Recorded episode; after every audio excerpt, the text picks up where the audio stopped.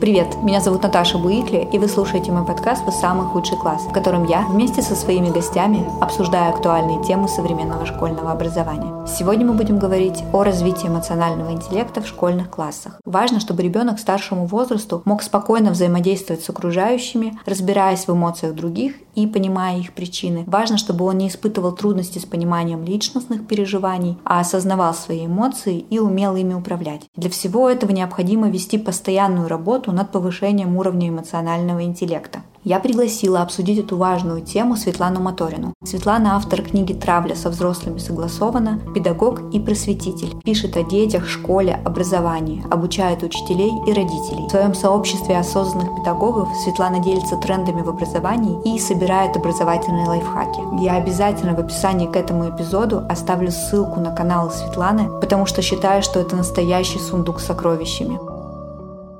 Светлана, здравствуйте. Здравствуйте. Когда я планировала тему этого выпуска, я понимала, что я не хочу вдаваться сильно в теорию вопроса, потому что об этом много сказано и написано, но меня очень волновала именно практическая сторона, и хотелось такое получить руководство к действию. И все же, прежде чем мы поговорим про конкретные техники работы над развитием эмоционального интеллекта в школе, а, я хочу задать вопрос о том, что же такое эмоциональный интеллект и из чего он складывается, какие есть составляющие.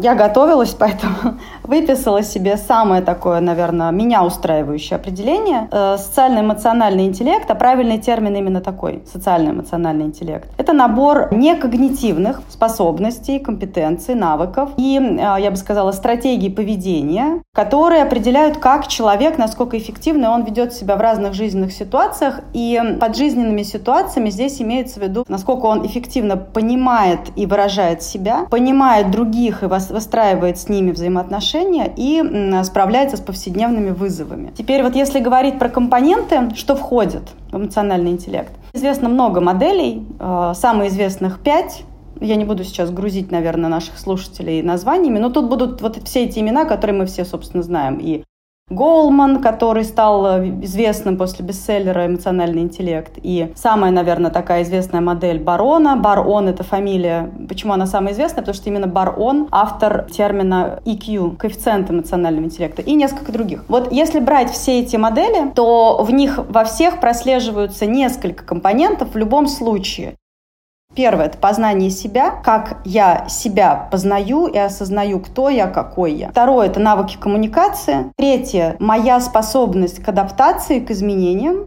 Третье, э, четвертое – управление стрессом. И пятый компонент очень такой интересный – преобладающее настроение. В некоторых моделях это называют «насколько я счастлив или несчастлив», «мое благополучие». Но только под благополучием здесь имеется в виду не финансовое, там, карьерное, а именно мое благополучие как удовлетворенность собой да, и тем, что я занимаюсь. Вот пять. В некоторых моделях встречаются еще, ну, например, вот в одной из моделей встречается то, как я умею умею себя организовать и принимать решения. Вот я бы, например, это сюда не включала. На мой взгляд, это все-таки больше навык, такой метапредметный. Есть еще модели, которые включают э, в эмоциональный интеллект чуткость, то, насколько я умею чувствовать других. По-другому мы это называем эмпатия. Вот обратите на это внимание. Часто, когда э, там, я рассказываю людям про то, как важно в детях развивать эмоциональный интеллект, есть такая реакция, а, ну это про то, что вот быть таким всем розовыми единорогами, добрыми. Совсем нет. Как раз обратите внимание, что эмпатия эмпатия далеко не входит во все модели эмоционального интеллекта. Совсем не обязательно быть супер добрым и розовым единорогом. Нет, речь именно об эффективности жизни. Вот, наверное, так. Что еще важно здесь сказать? В разной степени разные ученые относят вот эти компоненты либо к врожденным, либо к тем, что можно развить. Но больше все-таки ученых сходится с, с, во мнении, что это комбинация.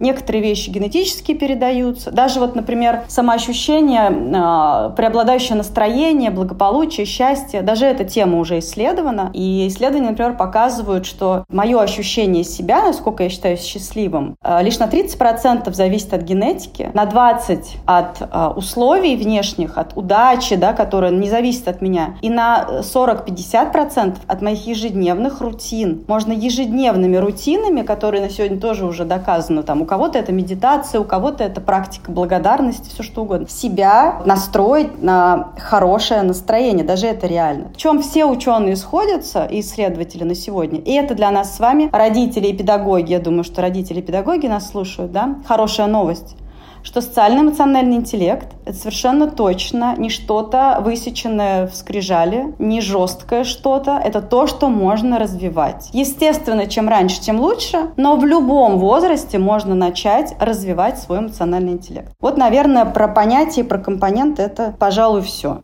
Я прочитала вопросы, которые ваши читатели в канале задавали дополнительно, и сюда же, мне кажется, к теме этой некоторые озвучу. Это вопрос про критерии определения нормы, есть ли вообще такое, и есть ли какие-то диагностики эмоционального интеллекта для дошкольников и младших школьников. Да, вопрос на моем канале задавали именно про этот возраст. Есть э, диагностики известные. Вот одна, я говорила, что есть много моделей, самых известных пять. Одна из них называется модель Майера и Селовой. Как раз э, вот их тесты, их диагностики по разным возрастам сейчас в мире считаются самыми такими рабочими. Но а, не все адаптировано на русский язык. И про критерии тоже. Сразу скажу, что не по всему есть критерии, потому что, ну, вспомните компоненты. Один из компонентов – преобладающее настроение, ощущение счастья. Ну, задать здесь критерии нормы, ну, простите, я не думаю, что кто-то когда-то решится. Конечно, у некоторых компонентов, например, навыки коммуникации, умение вообще определить эмоции, они есть. И вот чтобы сейчас нам не уходить совсем в науку, я бы посоветовала тем, кого вот интересует уже такая, такой хардкор, показатели, критерии, диагностики. Есть прекрасный ресурс э, в России на русском языке, называется «Эмоциональный интеллект дети», ЭИ дети. Это компания, и более того, это целая авторская школа Елена Сергиенко. Елена Сергиенко на сегодня это такой, наверное, в России лидер вообще этого движения эмоционального интеллекта. У нее есть авторские методики, тесты, и вот э, я бы рекомендовала поизучать и, наверное, даже отучиться. У нее есть целые курсы переподготовки, повышения квалификации, после которых какие-то критерии вы будете знать и какие-то инструменты диагностики тоже. То есть они существуют не по всем компонентам, но существуют, и научиться этому можно. Там еще был вопрос про возрастные этапы развития. Главный э, момент здесь, который нужно понимать, это то, что э, развивать эмоциональный интеллект нужно с нуля. Вспоминаем возрастную периодизацию нашу, да, отечественную и международную. С года до трех у ребенка начинает формироваться самоопределение, не заканчивает, только начинает. Оно у некоторых и в 60 еще не, не заканчивается, к сожалению. Но в норме вот начинается в год-3, это когда ребенок начинает себя отделять от внешнего мира. Что я и мама — это разные сущности, я и машинка — разные сущности и так далее. И вот в это время уже совершенно точно его можно обучать тому, что ты — это и твои эмоции, они у тебя есть, ты как-то можешь себя чувствовать. Но опять вот сказать, что есть какая-то отсечка, после которой поехали, ну нет. Вам никто не мешает. Как только у вас он родился, лежит еще таким червячком, ничего не понимающим, говорить, о, Мишенька устал, устал, ну мы сейчас отдохнем. Понятно, что он сейчас вас не поймет. Ну, в какой-то момент уже поймет, в год, в полтора. Мишенька радуется, класс, я тоже с тобой порадуюсь. Мы с вами дальше пойдем, когда по вопросам, собственно, в чем состоит вот обучение эмоциональному интеллекту, и вы увидите, что вот это и есть обучение, когда мы проговариваем, да, то так проговаривайте прям с нуля. Но, с другой стороны, в любом возрасте это можно начинать делать. Просто чем позже мы это начнем, тем больше педагогических касаний нам понадобится. Это мой термин, который я придумала, и мне кажется, он понятен, да, наверное. Мне, мне так кажется, что он понятен, вот педагогический физические касания. Это то, когда мы что-то проговариваем, пытаемся что-то вот туда, ростки какие-то в голову заложить, да. Вот просто чем позже мы это начинаем, тем больше этих педагогических касаний потребуется. Мозг, слава богу, гибок, пластичен, и э, я, знаете, наверное, если следите за моим каналом, вы знаете, что я такой доказательный фрик, я всегда на острие всех этих исследований и так далее, за всеми слежу. Поэтому могу вам сказать, что если до вас еще эта новость не дошла, но когда-то дойдет вот эта вот фраза «нервные клетки умирают», это миф. Это не так, они не умирают, совершенно доказано. Более того, синапсы постоянно образуются новые, поэтому никогда не поздно. Если говорить о роли эмоционального интеллекта в учебном процессе, как развитие эмоционального интеллекта влияет на общую атмосферу класса и на успеваемость в частности. Так уже подбираемся к нашей основной теме. Да, здорово, что вы это спросили, потому что это уже тоже исследовали.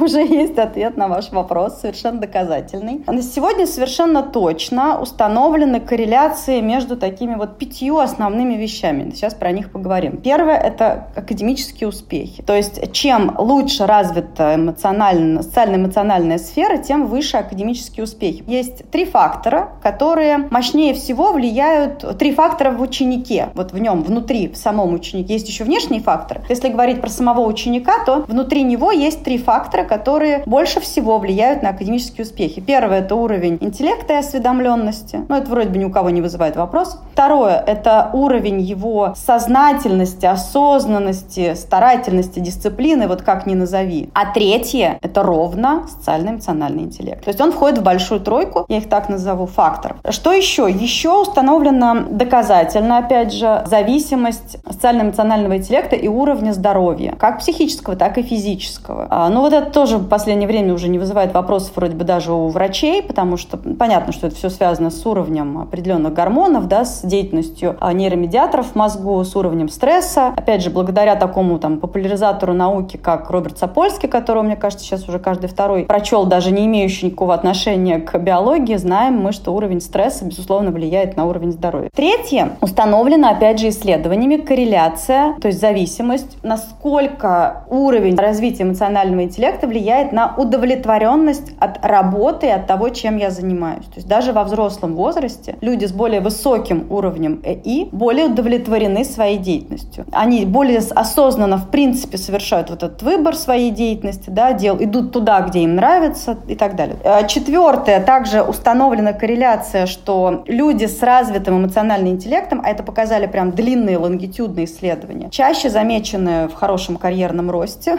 вот. Более того, они удовлетворены еще этой своей карьерой. А я сейчас хочу акцент сделать на пятом. Пятая история. Вы, кажется, это в вопросе тоже назвали. Вы спросили про обстановку в классе. Те, кто знают мою деятельность, то, чем я занимаюсь, мои там подписчики, они наверняка будут этот подкаст смотреть, они знают все, что я вообще-то не такой уж супер эксперт в эмоциональном интеллекте, но зато я очень узкий эксперт по теме как раз обстановок в классе, деструктива, травли и так далее. Вот это прям моя моя тема до кончиков пальцев. И вот в прошлом году а, были обнародованы исследования о том, что а, посмотрели, опять же, в течение нескольких лет школы в мире, в разных точках нашей планеты. Школы, в которых есть прицельный, сейчас это в, в мире образования называют cell подход, cell social emotional learning, то есть по-русски школы, которые прицельно занимаются развитием социально-эмоционального интеллекта. Вот в таких школах, после того, как они вводят вот эту работу по развитию эмоционального эмоционального интеллекта, уровень агрессии снижается, внимание, на 42%. Теперь, так как я специалист по там, травле и так далее, я знаю, что есть более ранние исследования о том, что если в школу ввести антибуллинговые мероприятия, что это такое? Это лекции, да, которые мы проводим детям, рассказываем им, что такое травля, как не себя вести, а, какие-нибудь акции проводим. Вот если в школе ввести такие антибуллинговые мероприятия, уровень агрессии снижается, опять внимание, на 25%. А теперь сравните. Прицельные антибуллинговые мероприятия снижают агрессию на 25%, а работа по повышению, по развитию эмоционального интеллекта на 42%. И обратите внимание, под работой этой не имеются в виду отдельные уроки. Сейчас действительно есть и в мире, и, и в России в хороших школах прям специально выделенный урок, где с детьми работают, вот а, иногда этот урок называется там «Познай себя», иногда урок так и называется «Эмоциональный интеллект», там «Я и мой мир», как угодно. Вот имеются в виду даже не эти уроки отдельно выделены, когда говорим мы про SEL подход, Social Emotional Learning в школе, речь идет о том, что вот эта работа по развитию эмоционального интеллекта встроена в обычный рабочий процесс, в каждый урок. То есть это делает учитель математики, это делает учитель русского языка, это делает директор, когда встречает в коридоре ученика. Более того, в хороших школах даже охранников обучают. Вот такая работа, когда вся школа пропитана этим как, как таким ДНК. Вот такая работа сокращает количество насилия, агрессии, агрессии на 42%. Это мощно, мне кажется. Да, поэтому мы с вами и разговариваем.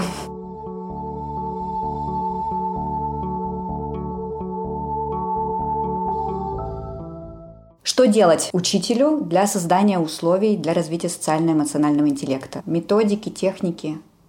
Сейчас, наверное, будет такой мой большой монолог, потому что это самая такая вот вкуснятина. Ваш вопрос, он так звучит, э, интересно, создание условий. Какими методами и техниками учитель может создать условия? Когда я думала, как ответить на этот вопрос, готовясь к подкасту, э, я поняла, что вообще главное условие – это сам учитель. Более того, давайте здесь сейчас протяжку сделаем и на родителя тоже. Ведь родитель дома тоже должен развивать у ребенка эмоциональный интеллект. Даже, я бы сказала, не тоже, а в первую очередь с нуля лет. Поэтому будем называть это взрослый, значимый взрослый. Любой учитель, педагог в секции, где-нибудь на тренировке и так далее. Мама, папа. Вот этот взрослый. Это и есть главное условие. Потому что логика такая. Только тот учитель, например, который сам владеет читательской грамотностью, может развить у детей читательскую грамотность. Только тот учитель, который владеет критическим мышлением, может развить в детях критическое мышление. С ЭИ то же самое. Только тот взрослый, который сам развит в своей социально-эмоциональной сфере, может развить в детях это. Поэтому вот сегодня, пользуясь случаем, раз у меня есть такая возможность, я бы обратилась ко всем взрослым, которые нас сейчас слушают. Пожалуйста, начните с себя. Развейте в себе социально-эмоциональный интеллект и вместе с этим подтяните ребенка обязательно. Давайте теперь про то, а, что, собственно, можно делать. Первое. Начать нужно с мат-части. Азы. Что такое мат-часть в эмоциональном интеллекте? Да, немножко теории. Это как раз-таки научиться определять эмоции, называть их хотя бы вообще. И научиться в себе их распознавать и называть. То есть вот цель — научиться элементарно отвечать на вопрос, как я сейчас себя чувствую. Мне сейчас как? Может быть, вы удивитесь, но я крайне редко встречаю взрослых людей, которые вообще могут ответить на этот вопрос. Понятно, что там чем выше уровень образования, осведомленности, тем чаще. Но вот если взять в массе своей, то люди очень часто не могут ответить на этот вопрос. Поэтому с детства формируем вот этот навык. И здесь а, я всех опять сейчас хочу кое к чему призвать. У меня сегодня такой день лозунгов. Посвятите ближайшие выходные тому, чтобы вместе с детьми просмотреть великолепнейший мульт «Головоломка». Вот если вы сами сейчас такие сидите и думаете, блин, а я-то вообще в свои 35 лет знаю эмоции, не пугайтесь, для вас уже опять все придумано. Есть потрясающий мульт, посмотрите его. Это не просто художественное высказывание, да, надо понимать, что мульт «Головоломка» делала огромная команда, в которой 80% людей были не аниматоры, а когнитивщики, лучшие мировые а, специалист в области нейропсихологии. Поэтому посмотрите его, вы узнаете, какие эмоции бывают, зачем они нужны, что они все хорошие, и обсудите это с детьми. Если вы учитель, возьмите какой-нибудь из уроков о важном и поговорите вот об этом, действительно о важном. Посмотрите вместе мульт, обсудите его. Вот. И дальше, то есть э, постоянно надо к этому возвращаться. То есть вот первый пункт этот, он большой, научиться распознавать эмоции и постоянно-постоянно к этому возвращаться, постоянно проговариваем. Я уже успела вначале вот сказать, если у нас ребенок маленький, там 1-3 года, то, э, во-первых, есть куча книжек сейчас про это, в которых нарисованы разные эмоции, названы, можно это изучать. Если вы прям в гугле введете книжки на развитие эмоционального интеллекта, он вам выдаст огромную кучу, только выбирайте. Потом вы все время, все время педагогические касания. Помните, да, вот этот мой любимый термин, мой собственный. Педагогические касания постоянно. Вышли вы на площадку с ребенком, девочка там играла-играла с вашей дочкой, заплакала. А почему она плачет? А как ты думаешь, а как она сейчас себя чувствует? Ребенок затрудняется? Помогите. Ну вот как ты думаешь, она сейчас радуется или грустит? Ну, конечно, ребенок скажет, наверное, все-таки грустит. А почему? Вот это и есть ваша работа. Потом усложняйте. Вот пример приведу сейчас. А, у меня вот мои читатели любят, когда я привожу пример прям конкретных диалогов. Это, это и есть, собственно, практика. Да? Приведу пример, который у меня вчера был с моей дочкой. У меня есть сын 13 лет и дочка 5. Вот дочка, конечно, там с нуля я ее прокачиваю в этой теме. Сейчас у нее уже пошло такое усложнение. Вчера был как раз э, пример пример, когда мы усложняли. Значит, была там на площадке ситуация, когда дети играли, и у одной девочки мама периодически подходила, почему-то снимала кепку с головы и так ее по голове тюкала этой кепкой. Ну, видно было, что там никакого сверхнасилия нет, но это все равно выглядело странно. То есть она как будто бы таким образом пыталась ее осадить так кепкой по голове и что-то эмоционально говорила. Сколько можно? Да что ж ты делаешь? И так далее. Что делала девочка, мы так и не поняли, потому что все дети делали вроде все одинаковое. Но что-то маме не нравилось. Но не суть. Суть вот в моем диалоге с ребенком. Моя Варя, пару раз на это посмотрев, подходит и говорит, мама, а почему вот у этой девочки такая мама злая? Вот прекрасный шанс усложнить мир ребенка, да, и я ей говорю, а почему ты решила, что она именно злая? Ну, она же вот стучит, значит, кепкой по голове и что-то кричит. Варя, а ты сама так не делаешь никогда? Нет. Ну, как же нет? А вот помнишь, вот два дня назад ты там на заек своих вот так? Да. А вчера, помнишь, я тебя из школы забирала, ты в машину села и так хлопнул дверью и сказал, ух, ненавижу всех, помнишь? Да. Ну, ты же такая же была, наверное, как эта мама, как тебе не кажется? Ну да. А почему? Почему ты так делала? Ты была злая? Нет, я была уставшая. Слушай, может быть, эта мама тоже сейчас уставшая? Может, у нее еще трое детей дома, и, может быть, ей нужна помощь? Все, у ребенка уже другой взгляд. Да, это мы учим ее той самой эмпатии, тому, что люди бывают просто не в ресурсе. И вместо того, чтобы там наорать, накричать, в ответ дать какому-то человеку, который вот так выплескивает, иногда надо спросить, там, может, вам помочь? Может, человек не спал неделю, да? Мы не знаем. Это усложнение внутреннего мира ребенка. Вот такой диалог — это и про социальный эмоциональный интеллект, и про все остальное. Смотрите, мы и про себя поговорили. Варя, а ты сама разве нет? А у тебя так не бывает? Мы причинно-следственные связи простроили, да? А когда так бывает? Может быть, и у других так? Вот. Вот это оно и есть. А дальше усложняем еще, еще и еще. И здесь я сейчас вот прям вам примеры приведу. Мне кажется, они педагогам понравятся. Из моей копилки, так как я с огромным количеством педагогов работаю, я всегда самые такие классные какие-то их а, приемчики складываю себе в копилку. Вот, например, есть такой известный учитель словесности Сергей Волков. А, если вы его не знаете, подпишитесь, читайте. Такое надо обязательно читать. А, он работал там в легендарной 57-й школе, сейчас в легендарной новой. И он часто выкладывает то, как у него проходят уроки литературы с своими детьми. И вот я навсегда запомнила, а, он еще года три назад, мне кажется, в 21 году была эта статья, как они с детьми изучали пиковую даму. Они начали ее изучать с того, что зашли в класс, и все померили друг другу пульс специальным трекером на мобильном телефоне. Померили пульс, высчитали потом среднее по классу, померили пульс учителя, значит, там получилось у них, помню, что где-то 66. А потом он им задает вопрос, а как вы думаете, вот а Герман, когда зашел к старухе, какой у него был пульс? Какой должен был быть пульс? Вот вы же знаете, он же знает, что он сейчас должен совершить. Они там что-то предположили. Ага, высокий пульс. А давайте теперь к тексту обратимся. Смотрите, вот ему назначено на 23.30, а он 22 уже стоит у дома старухи. Полтора часа стоит. А какая погода? Года там дети не помнят, начинают искать в тексте. Ага, там Пушкин говорит, ветер выл, мокрый снег падал хлопьями. Ребят, а вы сколько можете постоять на такой погоде? Так, ну вот я вчера стоял полчаса только смог, а он полтора часа стоит, представляете? Причем в легком пальтишке, да, в тексте. Ему не холодно. Потом он входит к старухе. Что он делает? И дети такие ищут в тексте эти слова, как эти, как, как следователи. Вот, мы уже и текстом заинтересовали, да? Он зашел и прислонился к холодной печке. Ничего себе выдержка. В туалет ему не надо, погреться ему не надо, ему не холодно, не жарко. Как такое возможно? А помните Раскольников к своей старухе, когда шел? Что он? Он, он, он обливался потом весь. Он, э, у него там были провалы в памяти. А этот? Ничего себе! Как это объяснить? И вот дети уже дают гипотезы. Слушайте, может, это вовсе не человек? Может, Герман — это дьявол? Ага, то есть пиковая дама — это мистика все-таки? Получается, что так. Смотрите, если бы мы просто стандартно пришли в класс, выразительно прочитали текст и задали бы вопрос, ребят, какой жанр, да, это вообще что, мистика? Да хрен его знает. Наверное, да, потому что там вот в критической статье так написано.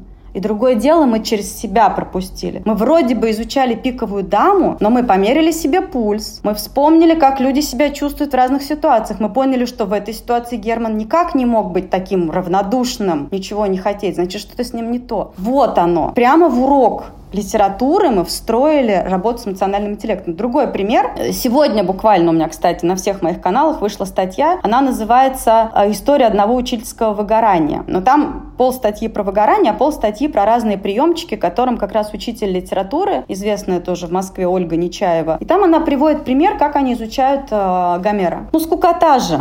Гомер и дети 2023 года. Ну, скукота. Что делает она? Она приходит в класс со стихотворением Левитанского. Стихотворение, где он говорит «не руки скрещивая на груди, а голову подперев руками». Они останавливаются на этих строчках, они не идут дальше. Она говорит, а теперь ну-ка попробуйте, скрестите руки на груди. Все дети скрещивают руки на груди. Как вы себя чувствуете?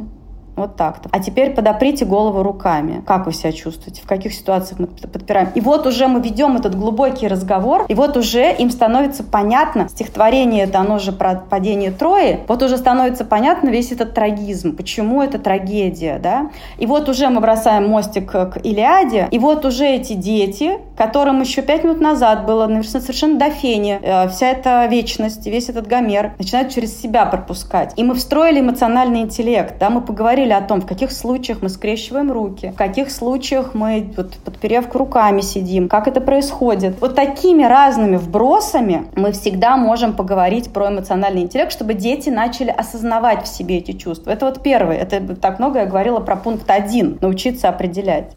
Я у вас в канале тоже вставлю свои 5 копеек. Нашла один технику, вы описывали, кооперативного обучения. И там, как пример, был как раз-таки урок литературы, где ученикам предлагалось написать пост в социальных сетях от лица Анны Каренина перед тем, как она пошла на самоубийство. Ну, потрясающе ведь. Но сейчас нас, может быть, слушают учителя математики и такие, а ну понятно, это для словесников. Нет, нет, не так.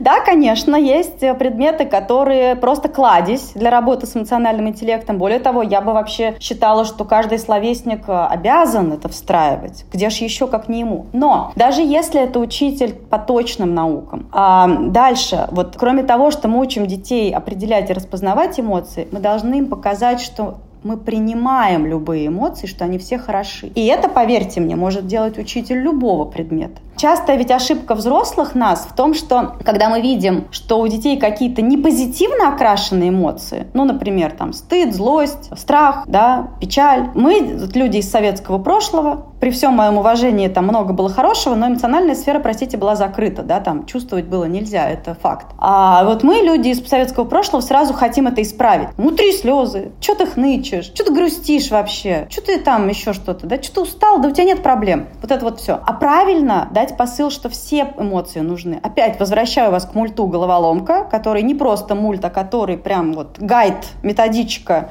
по тому, как работает наша психоэмоциональная сфера. Это товарищи математики, любые любители точных наук, это доказанные вещи. Так вот, мульт «Головоломка» ровно об этом. Все эмоции для чего-то нам нужны. Ярость нам нужна, чтобы там раньше, чтобы убежать от тигра, сейчас, там, не знаю, от насильника в подъезде. Печаль нам нужна, чтобы отгоревать потерю близкого человека, потому что если мы это не сделаем, закупорим это в себе, это потом все равно вылезет где-нибудь язвой или там раком, еще чем-то. Все они нужны. Стыд нам нужен, чтобы без штанов не выходить на улицу. Все эмоции нужны. И поэтому категорически неправильно говорить ребенку, исправь сейчас ее срочно. Плачешь, перестань плакать. Грустишь, перестань грустить. Нет. И вот любой учитель, неважно какой предмет он преподает, и любой родитель дома уж точно, его задача вот дальше после того, как мы научили детей распознавать эмоции, показать, что они все приемлемы. Какие здесь есть техники? Я вам сейчас подарю парочку очень простых, которые можете сделать, они отнимут у вас минуту от урока. Ну вот моя любимая, я ее, кстати, со взрослыми использую, когда вот я преподаю педагогам или родителям, я всегда первую минуту этим занимаю. Я просто рисую на флипчарте градусник, делю его на пять частей, называю эти пять частей пятью эмоциями. Ну там, например, я, э, я счастлив, э, мне хорошо, я спокоен, я нервничаю, там, мне страшно или мне плохо. Ваш выбор. И прошу всех поднять руки, кто как себя чувствует, цифры быстренько пишу. И у нас там получается, например, у меня обычно большие аудитории, типа там 200 педагогов сразу. И там, например, 56 чувствуют себя спокойно, 38 нервничают и так далее. И все. Я с этим ничего не делаю. Я просто это фиксирую, и я просто говорю, коллеги, так наша картинка выглядит. Я не бегу к тем, которые сказали мне плохо, там, например, 10 человек, срочно это исправить. Нет. Задача просто показать, я вас вижу, я вижу, как вам, я это учту. Если вы математик, вы тоже можете это сделать. Есть классная техника, мне очень нравится, на большом-большом плакате наклеить 6 кармашков или там 5 кармашков, назвать их тоже как-то. Можно вот теми самыми эмоциями, которые в головоломке мы увидите, увидите там страх, злость, стыд, печаль, радость и так далее. Прям на написать название этих кармашков и пришли дети с утра, а, попросить их с листочки с своими именами положить туда, в эти кармашки кармашки. Или наоборот, в конце дня пусть положат в эти кармашки. Сколько на это уйдет? Ну, минута. А дальше дети уходят, а я из кармашков эти имена достаю и смотрю. Смотрю, например, у меня там Петя из раза в раз свое имя кладет в кармашек, на котором написано «страшно». Это для меня красный флажок. В школе не должно быть страшно. Или э, кто-то кладет из раза в раз свое имя в кармашек, на котором написано «плохо». Почему плохо? И вот я уже смотрю на этого Мишу или Петю отдельно, и вот я уже вижу, что он все время стоит один, и вот я уже вижу, что к нему не подходят, или наоборот к нему подходят и тыкают его постоянно. Это к истории о том, что, так как я преподаю методы профилактики травли, да, от педагогов, от своих коллег, порой слышу, нам не видно, когда происходит травля. Я всегда на это отвечаю, коллеги, вы можете не видеть конкретные акты травли, если они происходят где-то в туалете, в коридоре, под лестницей, но не видеть, что ребенку плохо, надо очень сильно хотеть не смотреть. А если вам не видно, используйте инструмент, чтобы разглядеть. Вот, например, такой простой с кармашками. Да, и вот я уже, вот мне уже стало видно Мишу, который ежедневно кладет свое имя туда. И таких техник, как узнать, с каким настроением пришли дети, с какими эмоциями, их масса. Я вам сейчас рассказала вот всего про две. Градусник там и кармашки. Есть э, техника термометр. Просим всех детей, я взрослых также попрошу точно так же, там, выставить руки на максимальную длину и говорим, это зарядка 100%. А вот я, сейчас какая у вас зарядка у вашей батарейки? Вот они вам показывают. Делайте это с детьми дома. У меня дети, когда из школы приходят, я их прошу сказать, какой процент зарядки батарейки у них. Зачем я это делаю? Чтобы, во-первых, показать, я вижу тебя, вижу. Да, сейчас э, последние 20 лет гремит э, вот эти все исследования, которые называются видимое обучение. Мы должны видеть, как работает мышление детей, должны видеть их эмоциональную сферу. Поэтому это посыл «я тебя вижу», с одной стороны, а с другой стороны я говорю, что я принимаю. Если ты сейчас злишься, ну окей, да, так бывает. Поэтому вот это второе, что может делать взрослый. Первое, напомню, мы так идем с вами по логике, научить распознавать. Второе, показать, что мы принимаем. А вот третье уже учить анализировать анализировать, учить искать причину. Хорошо, ты сейчас злишься, или тебе страшно, или еще что-то. Давай подумаем, почему. Потому что там меня кто-нибудь наступил на ногу. Но это триггер, скорее всего, это не причина. А давайте искать причину. А что ты подумал в этот момент? А что происходило? Как ты себя чувствовал? И так далее, и так далее. Учим ребенка доходить до причины. Пару дней назад тоже был диалог очень классный с моим подростком, который сказал, я недоволен собой. Недоволен, давай вот поговори со мной. А, и мы с ним говорили, искали причину недовольства, и нашли ее, и он выстроил вместе со мной, с моей помощью, план, как с этими причинами что делать. То есть задача наша с вами, как взрослых, это не эмоцию исправить, а помочь ребенку увидеть причину и туда залезть, там покопать, анализ провести. И вот здесь, кстати, тоже еще один классный э, прием, который из моей тоже практики, э, кстати, мне о нем рассказала даже не учитель, а ученица девушка, которая сейчас уже 32 года. И вот она рассказала, как сильно на нее повлияла учитель, а, у которой она училась еще там в конце 90-х в младшей школе. В нищие вот в эти страшные времена, когда не выдавали зарплату, эта учительница в обычной совершенно школе, в простейшей, в Днепропетровске, учила детей вести дневник самонаблюдения. Они прочитали какое-то произведение, к сожалению, она не смогла вспомнить какое. И в этом произведении автор вел дневник. И учитель сказала, вы знаете, вообще дневник — это очень классный друг. Вы можете в него писать все свои секреты, а самое главное — пишите в нем про себя, какой я был сегодня. А зачем? Затем, чтобы через год туда заглянуть и посмотреть, как сильно все изменилось. Что вот год назад вы были такой, а сейчас вы такой. И проблемы те кажутся совсем другими. И вот вы продвинулись. Дальше опять вот постоянно смазываем вот эти психологические, вот эти педагогические касания. Периодически она спрашивала, ну что, завели? Как? А, а она говорит, у нас настолько был авторитет высокий этого учителя, что мы завели дневники тут же все, на следующий день. Даже таскали их в школу. Конечно, там по прошествии года кто-то перестал вести, кто-то продолжил, но львиная доля класса вела. И вот эта конкретная девушка, которая рассказывала эту историю мне для моего канала, она сказала, мне сейчас 32 года, я до сих пор веду дневник. И попробовав разные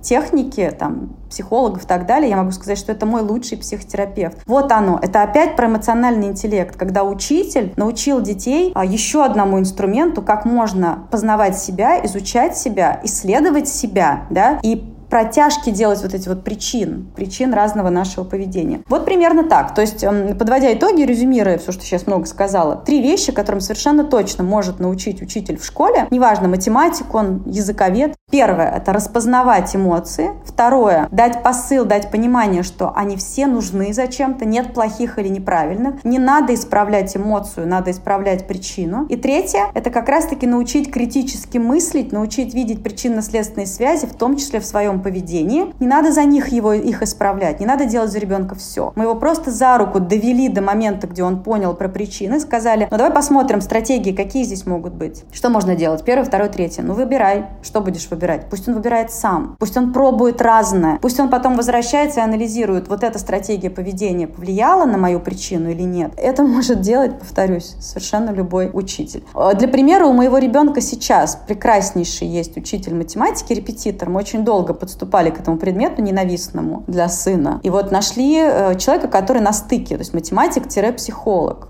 И все, ребенок полюбил математику, потому что, потому что учитель научил его видеть причинно-следственные связи. Почему ты не любил? Почему она вызывала у тебя отторжение? Что происходило? Что вы такое делали там с прошлыми учителями, что вызывало отторжение? А, ага, оказывается, вот причина где. Нашли. Причина, оказывается, постоянная неуспешность. Давай копать, давай искать стратегии. Они полурока занимаются математикой, полурока они вот это вот беседуют. Ну и что? У моего сына за месяц результат прыгнул так, как не прыгал за три года. Это к тому, что иногда вот когда когда я педагогам, там, родителям даже рассказываю про это все, они говорят, ну, это нарушение. Не должен учитель там полурока заниматься какой-то ерундой и разговаривать за жизнь. Пусть он а, предмет ведет. Но, друзья мои, иногда надо а, вот это вот обсудить, чтобы предмет тоже выстрелил в итоге. Мой следующий вопрос вытекает из всего вышесказанного. Какие инструменты может учитель подсказать ребенку для того, чтобы он научился регулировать свои эмоции? Я сейчас какую-нибудь иллюстрацию нарисую. Ну вот представим, что ребенок, например, контрольная в школе, и он волнуется. И не понимает, из-за чего он, возможно, волнуется. Или, вернее, понимает, но не знает, что с этим делать. И вот он, например, носится по классу, расшвыривает вещи одноклассников, э, что-то выкрикивает. Ему нужно помочь. Потому что мне кажется, что мы, взрослые, худо-бедно своими эмоциями управляем. А вот если ребенку не подсказать эти инструменты, из этого вытекают сложности и проблемы в дальнейшем.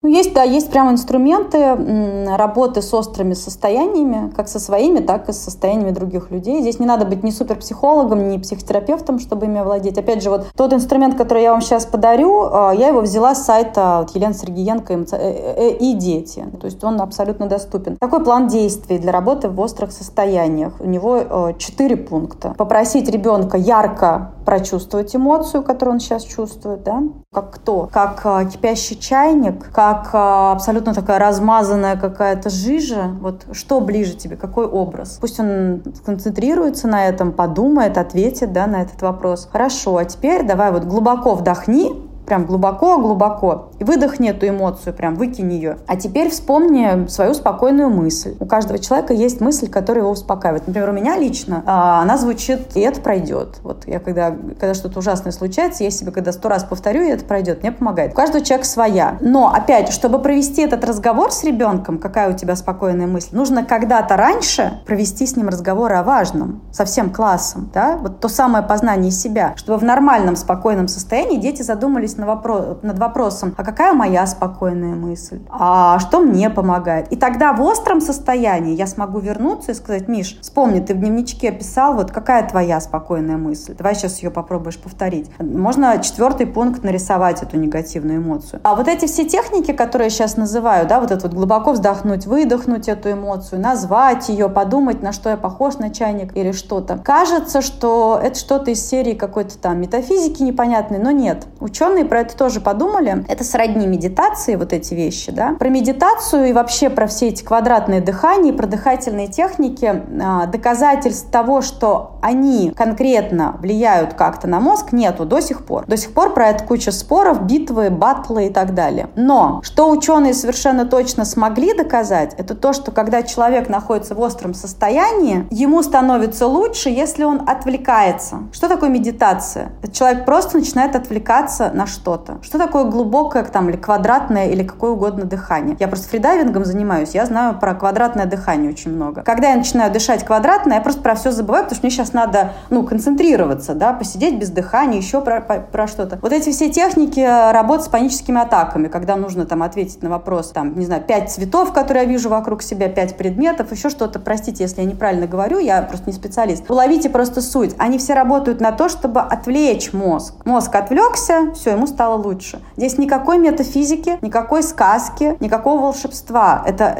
техника, чистая техника. И этому вы можете научить детей. А вообще, я бы снова вернулась здесь к тому, что вот э, до того, как приходить в острые состояния, детей нужно, конечно, просто постоянно погружать вот в это познание себя. Я хочу еще одну технику вам подарить. Она не про острые состояния, она про спокойное познание себя в спокойном режиме. Вот можно вести такой дневник, а, в котором э, можно на уроке всем вместе это сделать, да, где дети напишут, допустим, там 5 пунктов, 4 пункта. Когда я кричу, когда я плачу, когда я волнуюсь, когда хочу убежать. И нужно ответить на вопрос, что я в этот момент чувствую, что мне в этот момент может помочь. Но, повторюсь, ответить на этот вопрос ребенок должен в спокойном состоянии. Например, когда я кричу, я чувствую то-то, то-то, то-то. В этот момент мне может помочь то-то, то-то, то-то. Когда мне хочу убежать, мне страшно, я чувствую то-то, то-то. Мне может помочь то-то, то-то. И вот, этот дневник у ребенка есть. Учитель может э, сделать так, чтобы он всегда был в классе, особенно у младшаков. У них есть там шкафчики, всегда может висеть в шкафчике приделанный. И вот ребенок в остром состоянии, вот мы с ним пошли к этому дневничку. Так, давай-ка найдем, что ты там писал. Когда я кричу, мне может помочь. И вот вы уже находите стратегию, которую он в нормальном состоянии написал. И вот вы с ним это делаете. Опять здесь нет никакой метафизики. Он в этот момент отвлекся. Вы его отвлекли. Вы с ним пошли к шкафу, вы с ним нашли дневник, вы нашли эту пятую страницу, и все.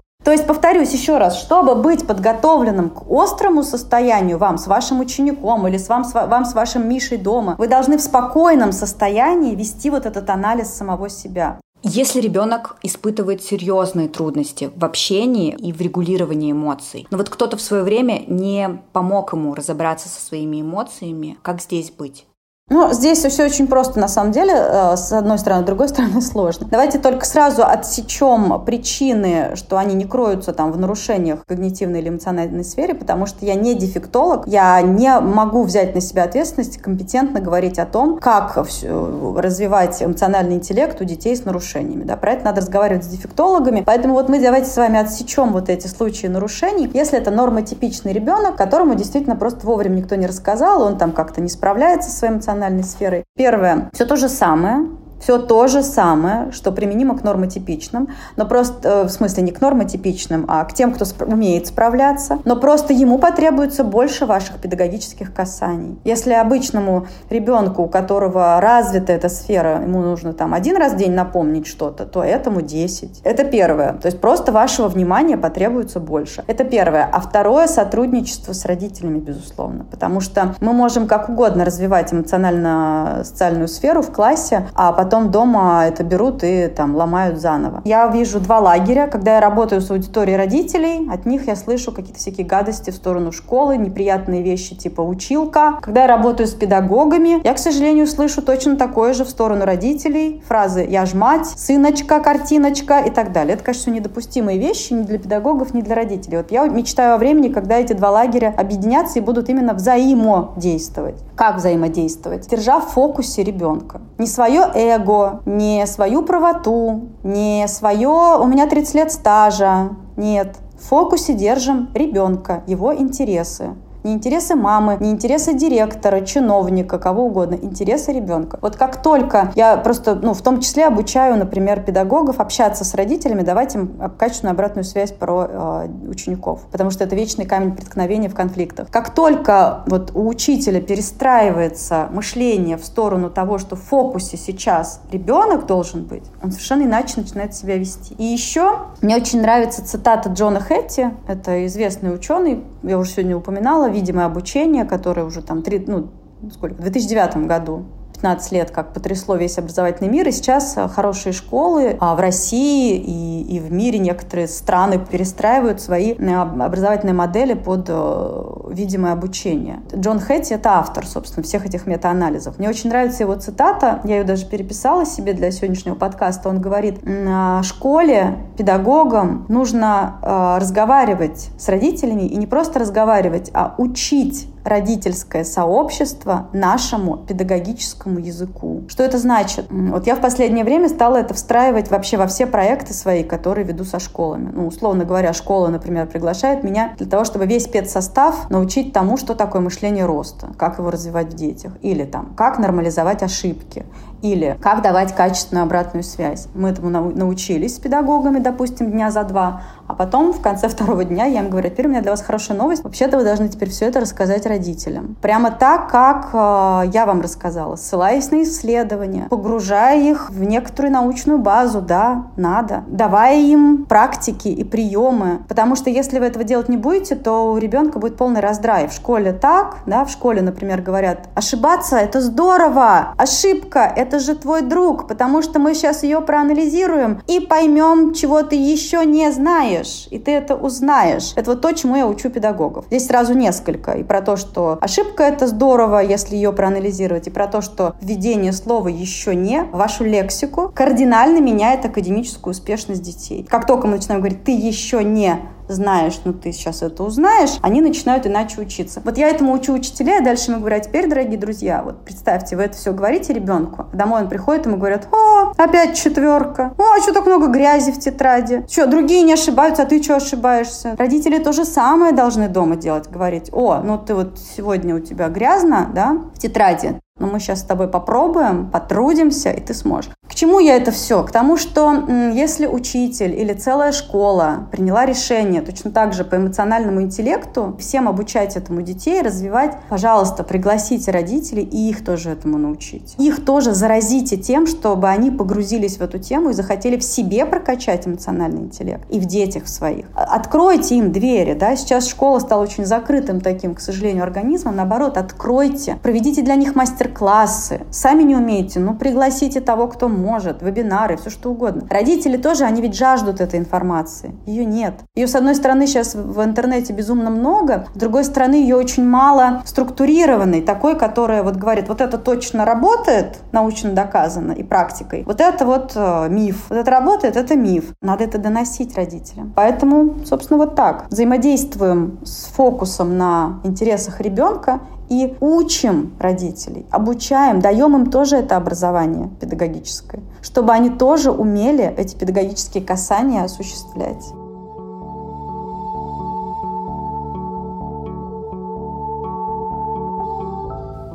Хорошо, про детей поговорили, про родителей поговорили, об учителях, как им прокачивать эмоциональный интеллект. Понятно, что учитель играет большую роль в становлении личности ребенка, и поэтому тут некуда деваться. Он должен быть с высокоразвитым эмоциональным интеллектом.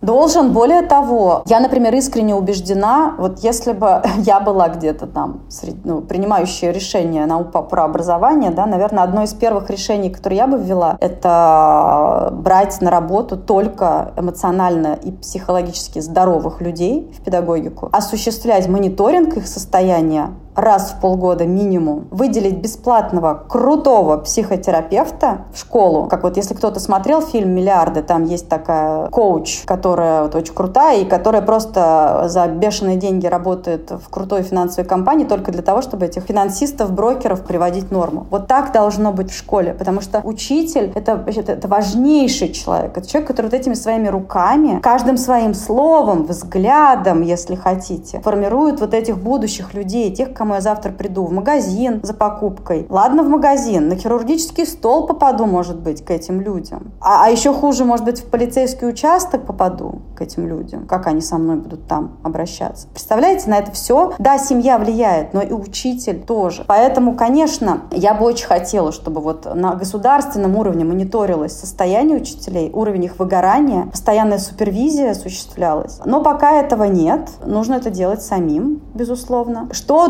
может сделать учитель, чтобы прокачать себя? Да? Во-первых, тоже погрузиться в эту матчасть, понять, какие эмоции бывают, научиться отвечать себе на вопрос, как я сейчас? Мне сейчас как? Что я сейчас чувствую вообще? Начните тоже вести такой дневник самонаблюдений. Посмотрите в эти же выходные головоломку, начните с этого. Дальше, учиться у других распознавать. Ну, это можно тренироваться прямо на кошках. Наши кошки обычно это дети у нас. Слушай, вот, а ты сейчас что чувствуешь? Например, у себя гипотеза. Мне кажется, что Варя сейчас грустит. Дай-ка проверю. Варя, а ты что сейчас чувствуешь? Вот как? Не знаю. Ну вот давай, вот варианты. Вот один, два, три. Грусть, печаль, там стыд. Мне страшно. О, надо же, я не угадала. Оказывается, ей сейчас страшно. А я подумала, что ей грустно. Можно же вот постоянно это делать. Можно со взрослым мужем своим. На лицо посмотрела, да, на настроение посмотрела. А ты сейчас вот так себя чувствуешь?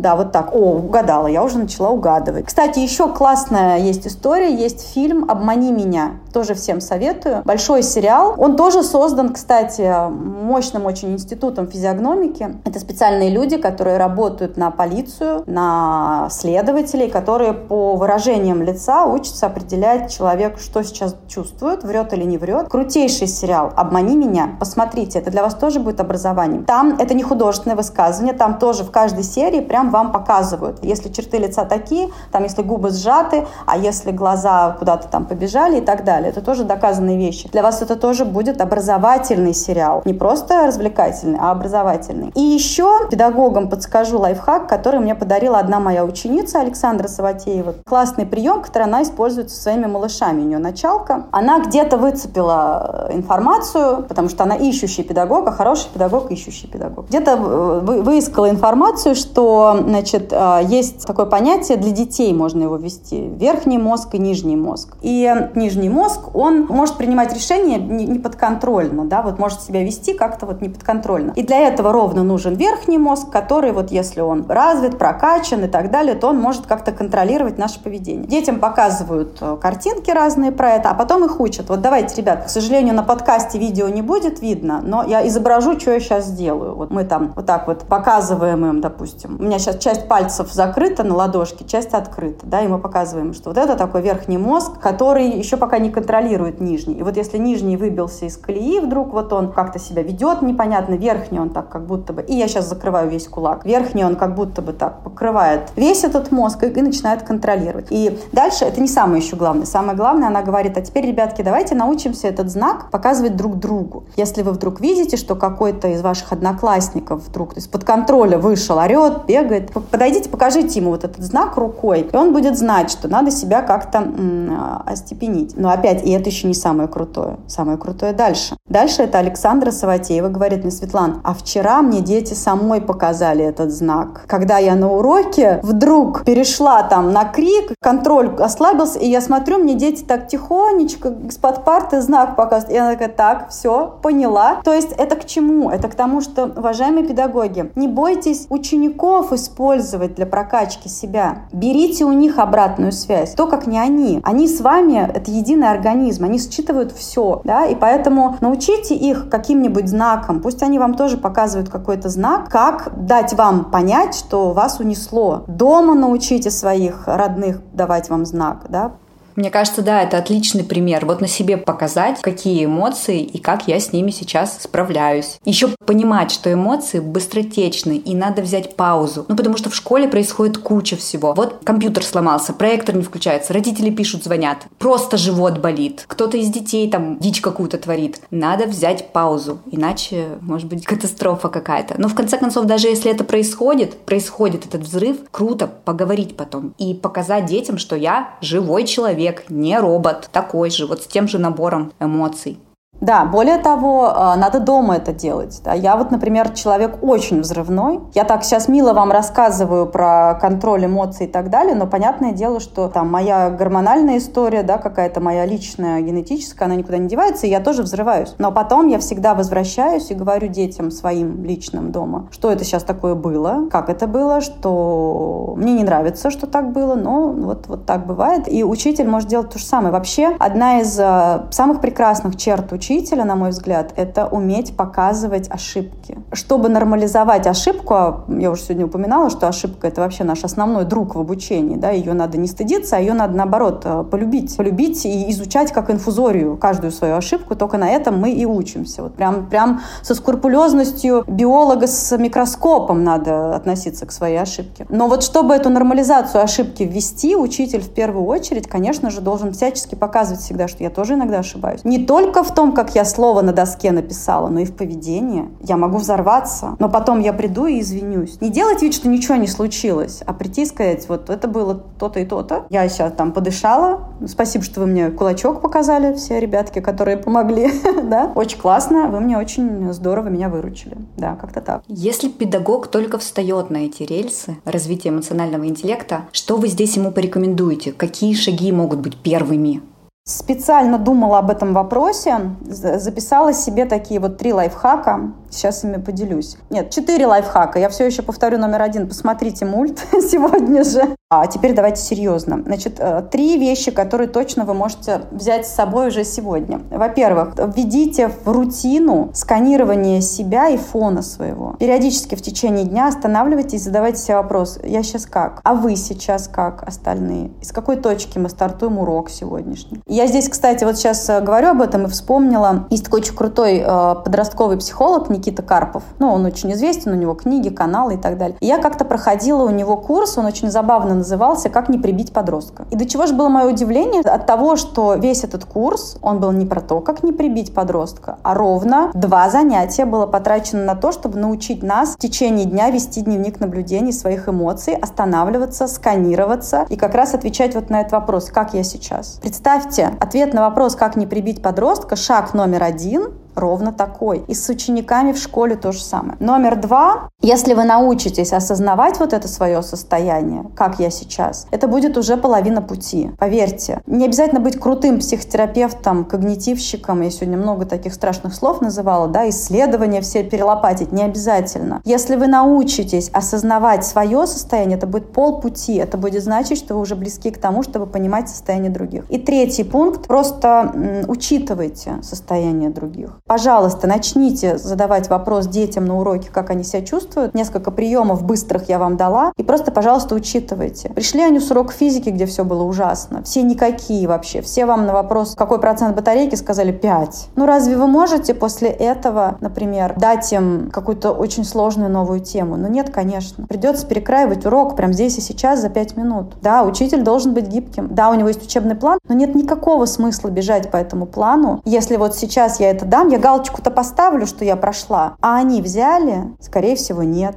Вот эти три вещи вы точно можете взять с собой. Начать сканировать себя и фон, а, научиться осознавать свое состояние. Это будет полпути к тому, что вы будете осознавать состояние ваших учеников. И третье, просто берите это в расчет, учитывайте. Иногда на самом деле пятиминутного отдыха с детьми достаточно. Да просто сказать им, давайте все сейчас свою эмоцию напишем на бумажке, скомкаем и выкинем вот туда вот в угол. И все, и за пять минут прошла перезагрузка, и вы можете вернуться к своему этому дурацкому, простите, учебному плану если уж он так важен, да. Э, окей, не готовы вы перекраивать свой урок весь, вам надо учебный план, ну тогда потратьте хотя бы пять минут, просто учтите, в каком виде к вам пришли дети. Я хочу завершить разговор вопросом таким эмоционально грамотный ребенок. Он вообще какой?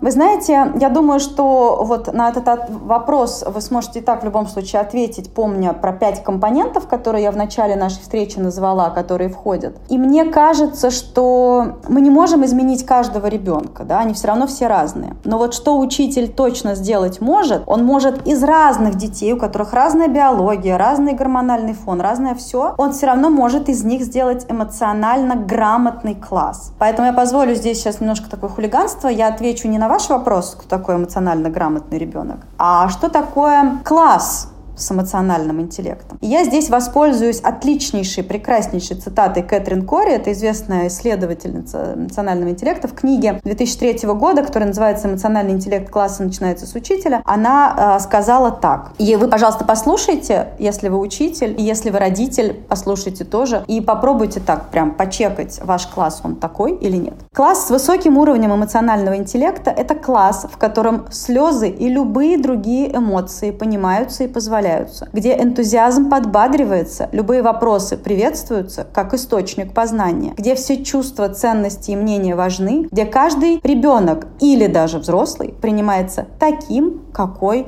он есть. Все, ничего не убавить, не прибавить. Светлана, хочу вас поблагодарить. И, ну, раз мы сегодня говорим об эмоциональном интеллекте, я испытываю огромную радость. Я считаю, что это архиважная тема. И от себя еще добавлю, что нужно набраться терпения. Не будет какого-то а, мгновенного эффекта, но в долгосрочной перспективе результаты будут 100%. Я и по собственному опыту знаю. Поэтому всем терпения и еще внимание к себе в первую очередь и к окружающим. Этот путь непростой, но как и любой другой путь, тут главное начать, и все получится.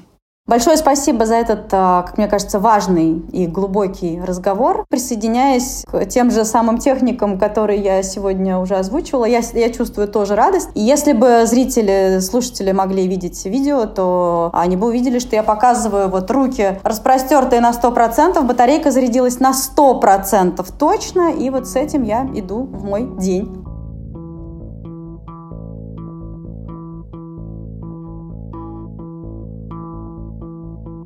Благодарю всех, кто послушал сегодняшний выпуск. Буду рада, если вы подпишетесь на «Вы самый худший класс» на вашей любимой подкаст-площадке. Ставьте звездочки и сердечки и делитесь впечатлениями в комментариях. И услышимся через две недели. До связи.